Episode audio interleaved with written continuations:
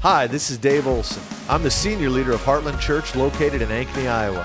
I hope the following message challenges, encourages, and ultimately changes you. Thanks for joining us.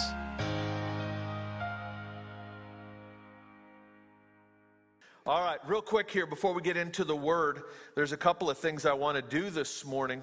Uh, but before that, I want to just mention Jeff Collins will be here next week. Men, Jeff will be speaking at the prayer breakfast, or, well, men's breakfast. Let, let's face it, we're not doing a lot of praying, we're eating.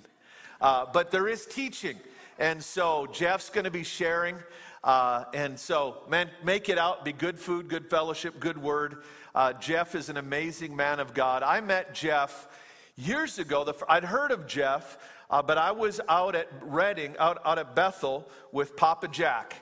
Jack had gone out there to, Jack Taylor had gone out there to honor Bill uh, Johnson. And I said, hey, can I tag along? And because uh, when you go with Jack, you get, you get the best parking place, seats of honor, all these private meetings, you know. So I'm just like the mouse in the elephant's ear. Aren't we shaking this bridge, Jack? You know. And uh, so I asked if we, so we ended up, a big group of us ended up going. And uh, we were driving through the mountains, and there was a gentleman in the back seat. I didn't know who he was at the time. His name's Ricky Paris. Uh, and Ricky is one of the lead guys in a network that Bob Phillips used to be a part of. And uh, someone mentioned Jeff Collins. And I said, Oh, someone told me I ought to have him in. And Ricky looked at me and said, I would travel the world to carry that man's briefcase. Dialed him up and handed me the phone. I said, Uh, hi. And that's how Jeff and I met. And uh, Jeff is a, uh, is a Holy Ghost man, travels the world, globetrotting, has for many, many years. And uh, interestingly enough, I've, I've got friends throughout Nebraska. And if you go into central Nebraska, there are churches all through that area, cross denominational lines, that they're just, they all fellowship together because back in the 90s, Jeff went through there with the fires of revival and revival just burned all through that place. And it was Jeff, Methodist churches, Open Bible churches, AG churches, Lutheran Methodist. It was just an amazing move of God. And so Jeff's going to be with us, and uh, he'll be with us Sunday morning. And uh, I'm going to take him down to our Ottumwa church on Saturday night. So we're just going to farm him out and go all over and, and uh, have a good time. And Jeff's got the most wonderful stories of God moving. I just love to get around people with stories. Uh, I had a Bible school professor who used to say, You can't really preach until you can say, I remember the time when. And uh, you've got to have some experience in God, and Jeff has a lot of it. He was telling me one time about a, a church he was in in France. They were about to lose their building, a little, little tiny congregation, about ready to lose their building. And Jeff preached, and just, he said, a spirit of generosity entered the room. And uh, so they, they took up an offering.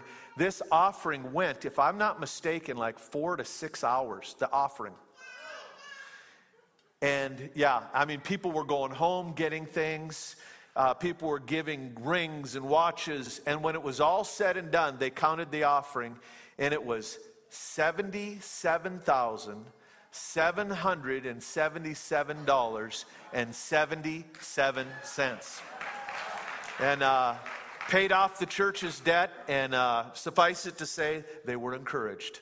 So, Jeff just has some crazy stories. So, I want to encourage you be out. Men, come out for the prayer breakfast or the, the men's breakfast, and it's going to be good. All right, we want to get into the word this morning, and I do want to pray for people at the end. So, I'm, going to, I'm not going to preach long. I always wait for the laugh. Uh, I'm not going to preach long. I really am not. I want to pray for people. I want to give some room for that. We want to, we want to uh, be, we want to honor the children's workers and not keep them till one o'clock. Uh, when that happens, uh, we're gonna we're gonna go with the Spirit of God, but we want to be uh, we want to plan for those things. And so I'm to bring people forward here in a few minutes. Uh, I always I always laugh when you read the the uh, the Christmas story it says both Elizabeth and Mary, when they were delivered, it wasn't that they delivered a child, they were delivered.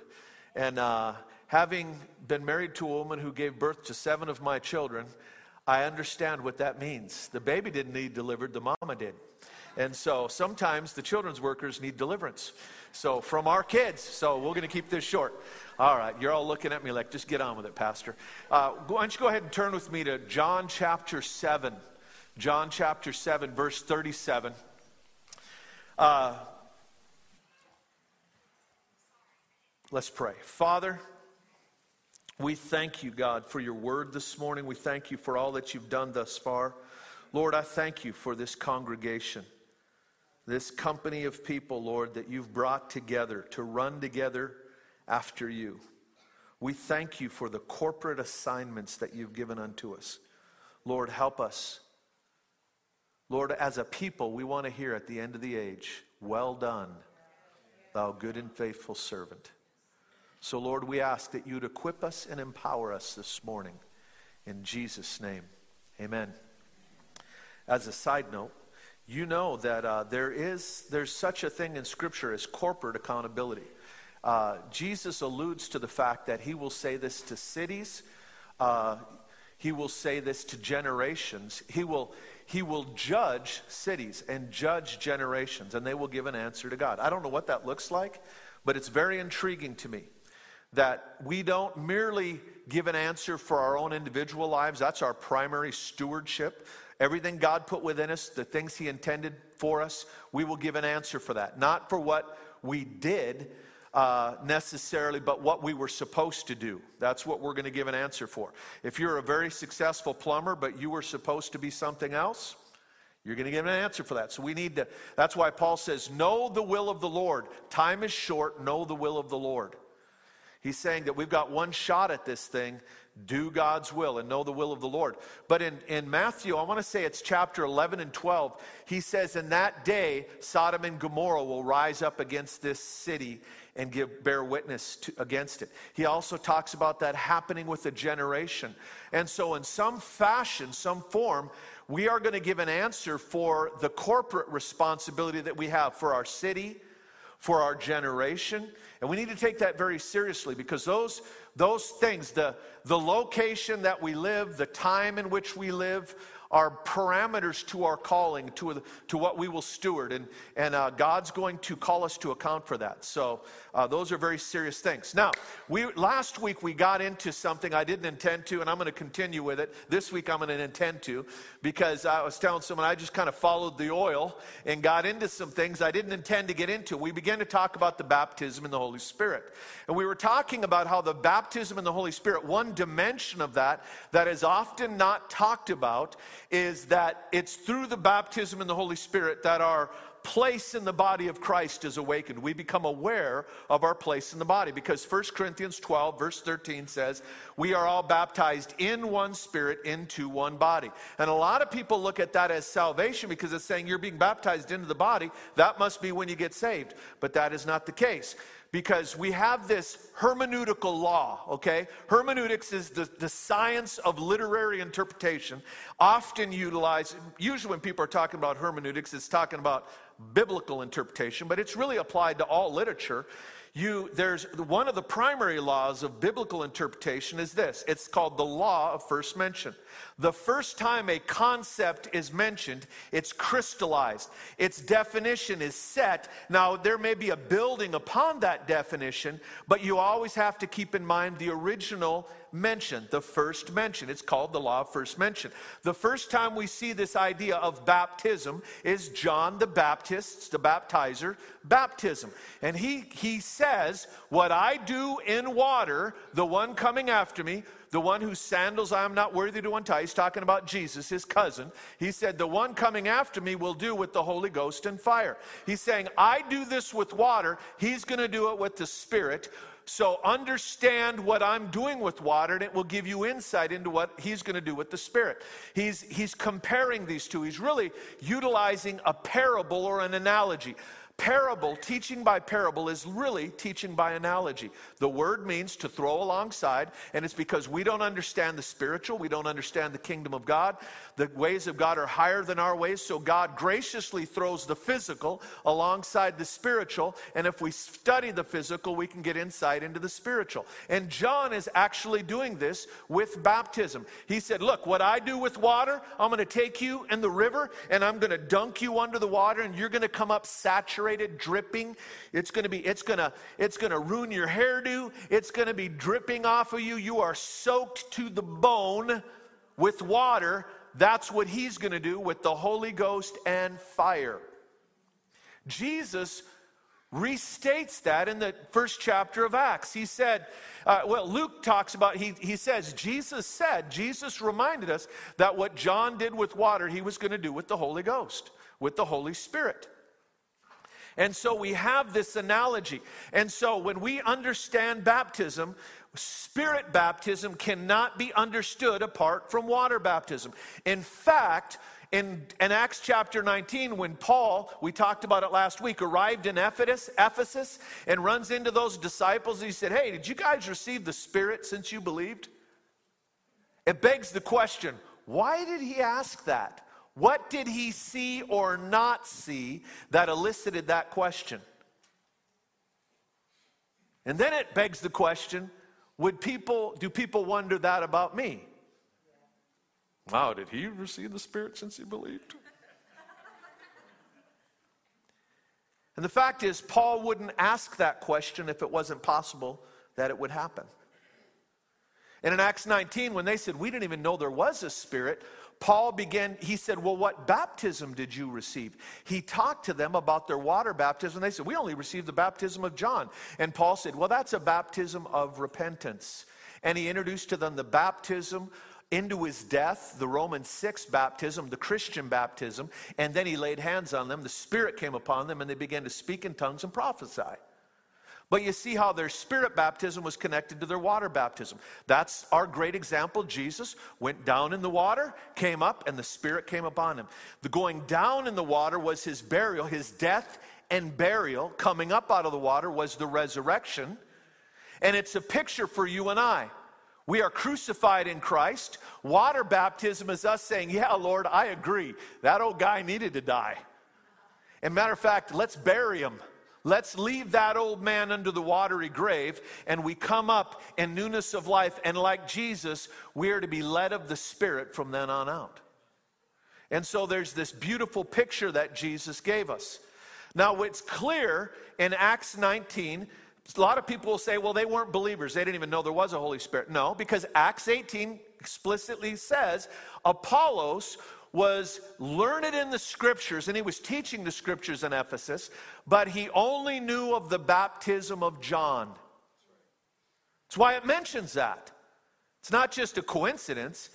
And then Priscilla and Aquila uh, find Apollos and they start teaching him, hey, you need to know about the Spirit. There, there was more, this learned man of God who knew the scriptures, there was more. And I'm here to tell you this morning, there's more. I don't care what you know, there's always more because he's infinite and we're finite. So get hungry and get ready, okay? Because we're going to pray for people. So, Paul then comes and intercepts these guys, and it says he met some disciples and said, Did you receive the Spirit since you believed? It's obviously an allusion, he's alluding to the disciples of Apollos. They had a partial discipleship. Paul was coming in and teaching them and laid hands on them, and they received. And so we see this picture. Water baptism is an analogy for spirit baptism. Baptism has a formula in Scripture. It's always in a substance, into an experience, and it's always after the fact. What do I mean by that? It's always in a substance, water or spirit, into an experience. You're either baptized into repentance by John, you're baptized into Christ's death in Romans 6 in Christian baptism, and you're baptized into the body of Christ in spirit baptism.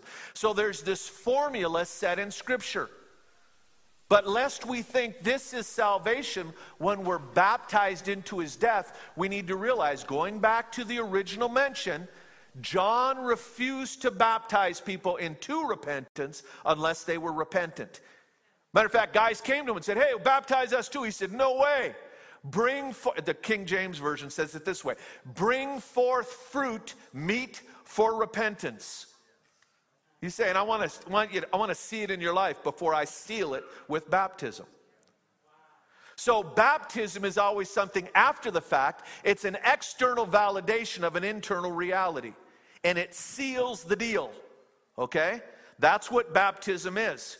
So, in keeping with that origin, that first mention, that original picture, then we take that with good hermeneutical science, we take that to spirit baptism, apply it to this passage, 1 Corinthians 12, verse 13. We are baptized in the Spirit, that's the substance, we come up dripping with Him, into the body of Christ. But just like we don't water baptize people in water until they're in Christ, and John wouldn't baptize them into repentance unless they were repentant, Jesus doesn't baptize people into the body of Christ unless they already are.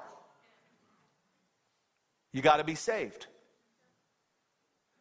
So then we go to Acts, and in the book of Acts, there are five different uh, examples of somebody being baptized in the Spirit, groups of people being baptized in the Spirit. Five, there's Acts chapter 2, 8, 9, 10, and 19, the one we just mentioned. So there's 2, 8, 9, 10, and 19. Now, there are people that will tell you, and often it's people that don't want to get into the experiential side of Christianity. They just want to have it an intellectual exercise. They'll say, You should never get your doctrine from a narrative passage. Saying that you should never derive any doctrine from the Gospels, the book of Acts, and frankly, much of the Old Testament. The problem with that, the, one of the books they say you should be able to get doctrine from tells us all scripture is God breathed and profitable for doctrine. And so, if I'm going to get my doctrine from those other books, it opens the door for me to get doctrine from these other books. And so, these narrative passages are very, very valuable to us to see what the scripture is really teaching. And so, Acts chapter 2, the disciples already know Jesus. They're believers. Matter of fact, in John 20, Jesus breathes on them and says, Receive ye the Holy Spirit. They're in, they're, this is after the resurrection, but before the ascension. But before he goes up in the ascension, he tells them, it, different translations say it in different ways. He orders them, he commands them. What he's saying is, guys, don't even think about ministry until you have received, and he has this beautiful little phrase that refers to the baptism of the Holy Spirit the promise of the Father until you have received the promise of the Father. And then they said, But Jesus, when are you going to restore the kingdom? He said, It's not up to you to know the times or dates, but you shall receive power when the Holy Spirit comes upon you. It's like he's, he's getting, they're wanting to get into eschatology, and he's saying, Hey, push that aside. You need power. They're asking a question that he just kind of brushes aside and gets back to what he was telling them. You need power for ministry in Acts chapter 2. Now, uh, that's in Acts chapter 1. Acts chapter 2, uh, they, were, they were waiting on the Lord. 40 days from the, the crucifixion is the day of Pentecost, uh, where the analogy of uh, the deliverance, the Passover from Passover, where Jesus died 40 days later. Uh, in the Old Testament was the giving of the law. In the New Testament, it's the celebration of Pentecost, and we receive the internal spirit we're not, we don't live according to the law, we live according to the Spirit. He wrote the law in our heart, and we live by the Spirit. We do not fulfill the lusts of the flesh. There's all this analogy in there that we don't have time to get into. It's a beautiful thing. Okay? So, Acts chapter 2, they're already believers. They've received the Spirit when Jesus believed on them, but the Spirit came on them in power in Acts chapter 2 with tongues of fire, and it was on the day of Pentecost. Now, some people say, well, yeah, that's, that's, not, that's not a good, you can't use that as an example of somebody getting the baptism of the Spirit after they're a believer because that was the first time it was given. Okay, I'll give you that one. Let's just set that one aside. What we want to do is we want to look at what Scripture teaches. What is there? Is there a precedence for somebody getting it all at once? Or are they separate? That's what we want to look at this morning, okay? So, Acts chapter 2, they're already believers, they received the Spirit. Now, again, they were breathed on by Jesus to receive the Spirit, but the Spirit came on them in power in Acts chapter 2. This one was before the ascension, this one was after the ascension. So, there was a difference between being breathed on and receiving the Spirit and the Spirit coming on them in power. You cannot be saved without the Spirit being in you. Romans uh, 6 or 8 is very clear. You, you, you do, you're not His if the Spirit of Christ is not within you. When we are born again, we receive the Spirit in the born again experience. He is in us. that he sets up residence in our spirit 1 corinthians chapter 6 says he was joined to the spirit becomes one with him in spirit our spirit becomes enmeshed with the holy spirit he comes to reside within us so much so that many passages Uh, are, there's there's arguments among scholars. Is this talking about the human spirit the, the converted human spirit or is this the holy spirit? And there, some will put a big s and some will put a big little s because why? Because it doesn't matter. We are one with him in spirit. He resides within us.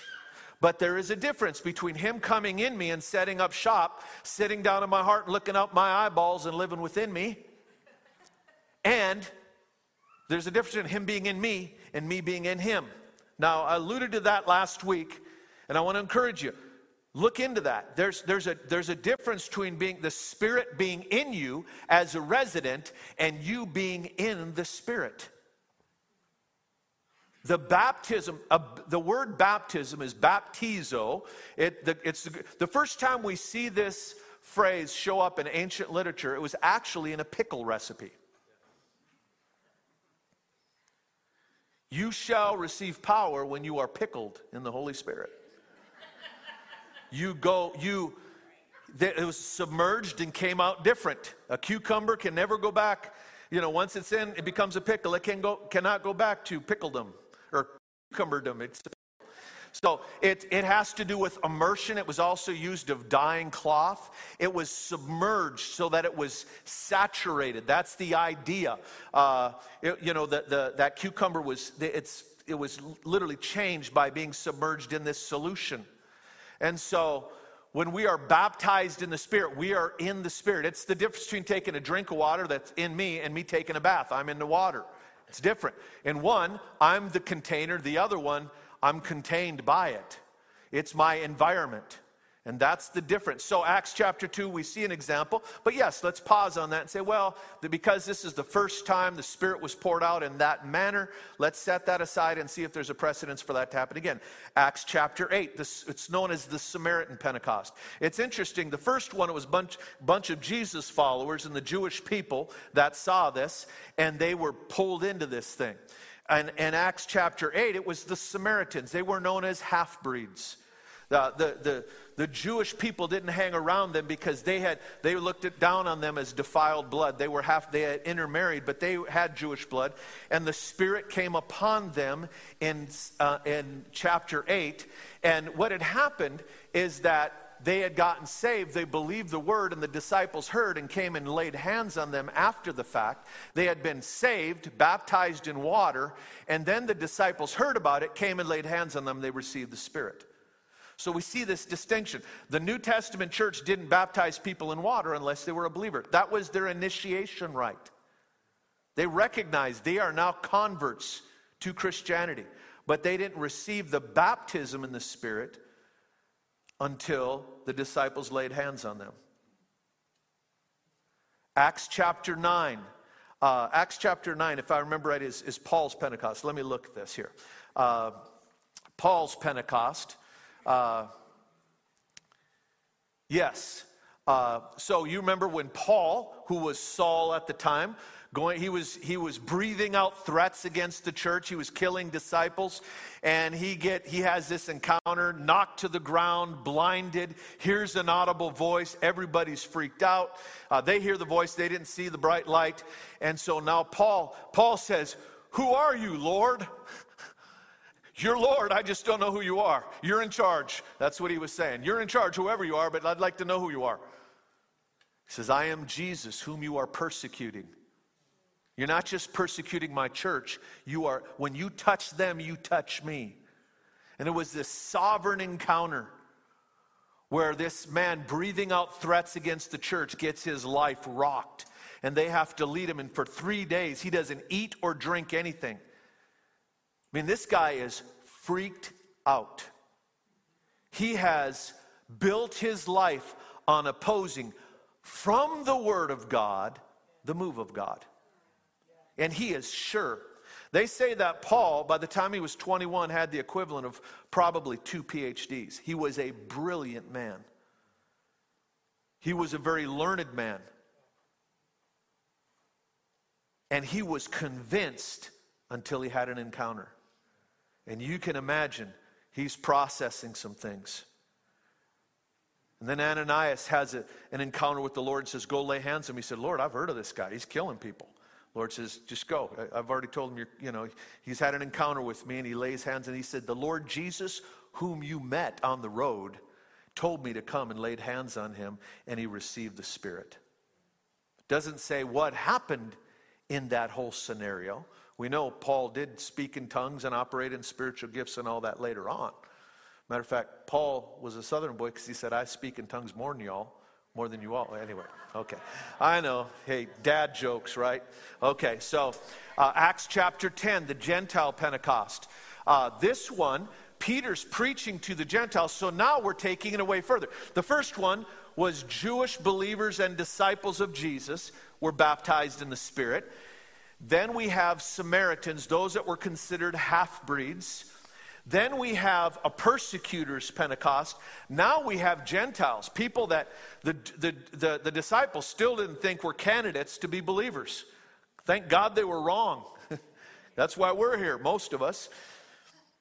So Peter has this encounter. He, he well, there's a guy, Cornelius he has, a, he has an encounter with an angel that shows up and he's terrified. He's a Roman centurion, and the, the, this angel shows up to him and says, Your offerings and your prayers have caused God to take notice of you. Isn't that fascinating? Your prayers, he was very sincere, groping after God, but he said, Your offerings to the poor have also brought you before God's attention. Your giving can bring you to God's attention because you're catching God's heart. And see, the scripture says, "Where your treasure is, there your heart is." And so it's indicative. It's not. It's, it was, he can't. You can't buy your way into God's presence. But if it's an expression of your heart, he was giving, and it caused his heart to be invested. And and the angel said, "It's just a fascinating thing to me." And he said, Send for this guy named Peter, told him where he's at. So he's freaked out. He gets some of his guys, sends them. Meanwhile, Peter's up on the roof. He's spending some time with the Lord. He goes into a vision and he sees these an- unclean animals that he's never ate. There's little shrimp dancing up there, little Long John Silver advertisement happening in the air. And he said, Oh, no, I'd never go to Long John Silver. Okay. Yeah, that was a bad choice. Okay. I'd ne- give me a good I don't know, Outback shrimp plate. He saw it dancing up there, you know. And uh, I know some of you are, you guys are food snobs. I can feel it in here. So anyway, he's, he says, he sees this food. He said, Lord, I would never eat that. None of that food has ever passed my lips. And the Lord says, Don't call unclean what I call clean. And everybody that loves seafood says, Hallelujah, hallelujah. And so, and likes hams. So then just then there's a knock on the door, and the Lord says to him, because it says he's pondering, what did this vision mean? And there's a knock on the door, and the Lord said, There's three men downstairs, go to them, I sent them to you. I've got a job for you to do. So he goes on, he says, Hey, uh, the Lord told me you're coming, what's up? And they tell him this angel shows up, so he goes and he gets there and he says to him, Now you know, usually we wouldn't hang around with people like you. But the Lord told me not to call you unclean. I'm thinking, wow, what a way to make friends and influence people, right? And it says, while he was preaching, he didn't even get done with the service. He didn't even give the altar call for salvation. The Spirit comes on them and they begin to speak in tongues. They got the whole deal right there. And then we have Acts 19, where you have these believers that only understood a part, and Paul instructed them, laid hands on them, and they received the Spirit. And so, can you receive the baptism in the Spirit at salvation? Absolutely. Once you're saved, it is yours for the taking, it's legally yours. You see, the Father gave the Son. For God so loved the world that he gave his only begotten Son. But it's the Son who gives the Spirit. John explicitly lays that responsibility at Jesus' feet. He said, Jesus, the one coming after me, will baptize you with the Holy Spirit and fire. Jesus is the baptizer in the Holy Spirit. The Father gave the Son, and the Son gives the Spirit. And then the Spirit gives us to the world to bring people back to the Father. And if I was a singer, I'd start singing, It's the circle of life. The Father sent the Son. The Son, yeah, Amy, go for it. Uh, the Father sent the Son. The Son sent the, yeah, I told you, she just on. The Son sent the Spirit. The Spirit sends us into the world. Because Jesus said, You will receive power when the Holy Spirit comes upon you, and you will be my witnesses. There is an internal release of power for holiness and an external release of power to be a witness. The holiness churches, the, the old time Methodists, the Nazarene, the, you know, the, the holiness denominations, they looked at the baptism in the Holy Spirit as empowerment to live holy. And the Pentecostal denominations, the, the ones that emphasized the gifts of the Spirit more and, and uh, missions and all that, they emphasize it to be a witness. Which one is right? Uh huh. It's both. Romans 8 says it's by the Spirit you put to death the misdeeds of the flesh. Acts 1 says you will receive power and become a witness. So it's the power to live the holy life, but it's also power to be a witness. And so I ask you, have you received the Spirit since you've believed? And if you're unsure, you probably have not. Now, if you're a believer, the Spirit dwells within you. But I'm talking about Him coming upon you. There's a difference between the indwelling Spirit and the mantle of anointing that comes on a person to be a witness. Those are two separate things. Bill Johnson has this phrase I've heard him use many times, and I appreciate it. He says, He's in me for myself, He's on me for others. There's the indwelling Christ that I learned to live in communion with Him. And as I grow in Him, I have a greater capacity to live from Him and with Him. But He comes upon us for ministry the anointing on us for to be a witness the anointing on us to empower us. And it's tied to that 1 corinthians chapter 12 verse 13 expression because we're baptized in the spirit into the body. And the reason we see that verse show right up in the middle of all this teaching on spiritual gifts is because that is how your spiritual that 1 corinthians 12 spiritual gift is activated through the baptism in the holy spirit you got the Ephesians 4 gifts from Jesus. We avail ourselves to them by honoring their ministries and sitting under their ministries. We've got the Romans 12 gifts that we can enjoy from one another and functioning in our own lives from the Father. But the ones from the Spirit come are activated. That's why you don't see those uh, manifestation gifts tongues, interpretation, healing, discerning of spirits, miracles. Uh, all those, you don't see that body of supernatural gifts showing up in churches that don't emphasize the baptism in the Holy Spirit. Now, they may emphasize it differently. And you know what? God will honor our faith even when our theology isn't correct. And I know that by experience. I'm, that, that is not a condescending uh, remark against other churches. I'm saying I can verify by personal experience God will honor faith even when we have our theology messed up. Because there's things that I've had to correct in my own preaching in the last five years, and five years from now, I'll probably have to do the same. Don't worry, I'll tell you what they are. but the fact is, you can have the indwelling spirit but not have had him come upon you in power. And God wants to baptize you, immerse you, submerge you in his power. You will receive power when the Holy Spirit comes upon you, Jesus said. Thanks for listening to our podcast. If you'd like to help more people hear this message, you can get the word out by subscribing and sharing it on social media. If you'd like to support the ministries of Heartland Church, you can do so at heartlandchurchonline.com/give.